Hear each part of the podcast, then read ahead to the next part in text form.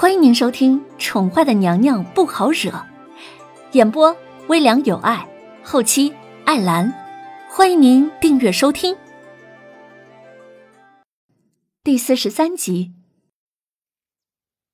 姐姐，燕儿听说姐姐掌管了后宫，本来正要抓住机会，要名正言顺的来找渊姐姐，正要上门，就听碧儿说。姐姐说：“无事不用上凤栖宫请安。”央儿想了好几天，还是忍不住的来了，希望姐姐不会怪央儿。苏央儿一脸柔弱无辜的看着凌渊，她生怕凌渊会生气，她的不请自来。这碧儿呢，是后来苏畅为苏央儿精心挑选的贴身宫女，也可以说是心腹。同苏央儿一起进来之后，他便十分安静的站在了一旁，从来没有开口说话，让人感受不到他的存在。凌渊笑着说：“ 那不过是为了阻挡一些上门讨好本宫的人罢了。央儿呢，若是想来这凤栖宫，随时来便是。只是这宫中流言蜚语蛮多的，若你不想引人注目，还是低调一点的好。”本宫啊，倒不是担心自己，只是在这皇宫之中，明哲保身，乃是生存之道。央儿闻言，感激的露出了一个甜美的笑容。央儿懂，不会给姐姐添麻烦的。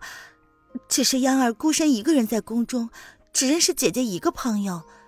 姐姐只要能答应央儿，偶尔来看看姐姐，便十分感激了。说到这儿，他随即又低下了头，绞着手指，十分不好意思的说：“若若姐姐有空的话，也可以到央儿的未央宫。嗯，央儿，央儿，本宫答应，改日一定到你的未央宫。听说皇上对你十分宠爱，还赏了你不少好东西。本宫呢，正想看看皇上都赏了你什么宝贝。”本宫虽然贵为皇后，却还没有收到过皇上亲自送的礼物呢。凌渊依旧笑笑的回答：“没办法，他对罗毅的免疫力向来都很差，看不得人家脸红羞涩。凌渊总是感觉他心里住着一个男人，对于这种弱势群体，总是出于本能的怜惜。或许是因为苏央儿眸中的渴求吧，让他不忍心拒绝。”可是苏央儿听他这么说，却以为凌渊是在为他获得皇上的宠爱而生气，十分惶恐的起身，在凌渊的面前双膝跪了下来，连忙解释：“姐姐恕罪，皇上对央儿只是出于对央儿的怜悯，那央儿明白什么该求，什么不该求。皇上不可能是他一个人的，苏央儿心里一直明白。”像皇上那样一个不可一世、高高在上的男人，自己能短暂的留住他的注意，已经是他的荣幸了。他不敢奢求皇上会永远的宠爱他。自己的母亲，已经是一个最好的例子。苏央儿为人胆小，却是十分的敏感。起来吧，本宫不过是跟你开了个玩笑。怎么说？你现在也是皇上的宠妃，若是让别人看到了，还不以为我欺负了你？凌渊淡淡的将这只如同惊弓之鸟的小白兔扶了起来，免得他好不容易稍微变得自信的样子，因为自己这一句玩笑话而如同乌龟一般缩回去了。本宫一直就很喜欢你的单纯善良的性格，并不希望你丧失了这份美好。皇上或许也是喜欢你的这份纯真，记住啊，东西再好都有用坏的一天。本宫喜欢的是你，只要你别坏了就行。凌渊喜欢这个羞涩胆小的姑娘，就是因为这份单纯，让他想要守住这份纯真。或许他不知道这份保质期会是多久，就如同他当日对瑶儿说的：“我最喜欢的是你，只要你别坏了就好。”瑶儿当时听不懂这话，然而很多年后，当瑶儿看着那抹纤细瘦弱的，仿佛风轻轻一吹便能倒下的女子，终于明白了这话的意思。谢姐姐。央儿随着凌渊一起起身，她的眸中已经闪烁着些许的泪意。刚刚凌渊的话真的吓到她了。他从小就在冷落之中长大，听多了冷嘲热讽、指桑骂槐的言论，所以对于凌渊随口而出的话十分的在意。渊姐姐是入宫后第一个对他好的人，他不想失去这个朋友，真的不想。凌渊勾唇，透过苏央儿那迷茫的眸子，轻轻的沈笑。你也不用太介意，本宫本就无心这皇后之位。今日姓娄，他日姓什么，谁能说得准呢？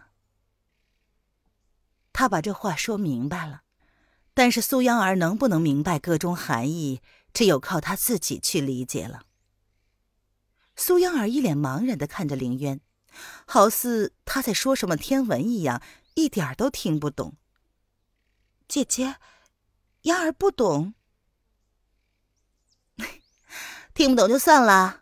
瑶儿来了，你待会儿啊就留在凤栖宫里用膳吧。瑶儿让御膳房送来了本宫最爱吃的海鲜，刚好啊，你也可以尝尝。凌渊转移了话题，见瑶儿从外头回来，便笑着提议。苏央儿闻言露齿一笑，十分的惹人怜爱。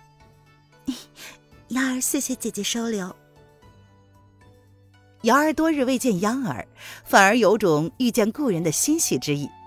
她暂时忘记了之前还不能理解央妃拖累他们家小姐的事儿，一脸热情的招呼道：“小姐，央妃娘娘，用膳的时间到了，请移偏殿。”谢谢瑶儿姑娘，你跟渊姐姐的感情真好，央儿好生羡慕。苏央儿十分真诚的对瑶儿点头道谢，虽然她已经是皇上的妃子了，却是没有半分的架子，对瑶儿依旧是十分客气羞涩的样子，让瑶儿对她的印象不由得更好了一些。瑶儿闻言笑着解释。央妃娘娘过奖了，瑶儿自小就跟小姐相依为命，也已经习惯了这么称呼，小姐也没有让瑶儿改口。说到这儿，她随即想到，不应该跟苏央儿说这么多。小姐告诉她，在宫中要谨言慎行，否则就会小命不保。杨妃娘娘，瑶儿多嘴了，请随瑶儿来吧。小姐近日食欲不振，胃口不佳。十分想念不醉楼的招牌菜水煮活鱼，可是宫中的御厨没弄过这个。瑶儿还特意去了一趟御膳房，将水煮活鱼的做法告诉了御厨。他特意交代了御厨要放点辣椒，相信应该会是小姐喜欢的那种吧。那有劳瑶儿姑娘了。苏央儿说完，看了一眼旁边的碧儿。见碧儿微微点头之后，这才随着瑶儿一起往偏殿走去。而站在身后一直默默不语的弦月，则是从头到尾将这一切看在了眼里。听众朋友，本集播讲完毕，请订阅专辑，下集精彩继续哦。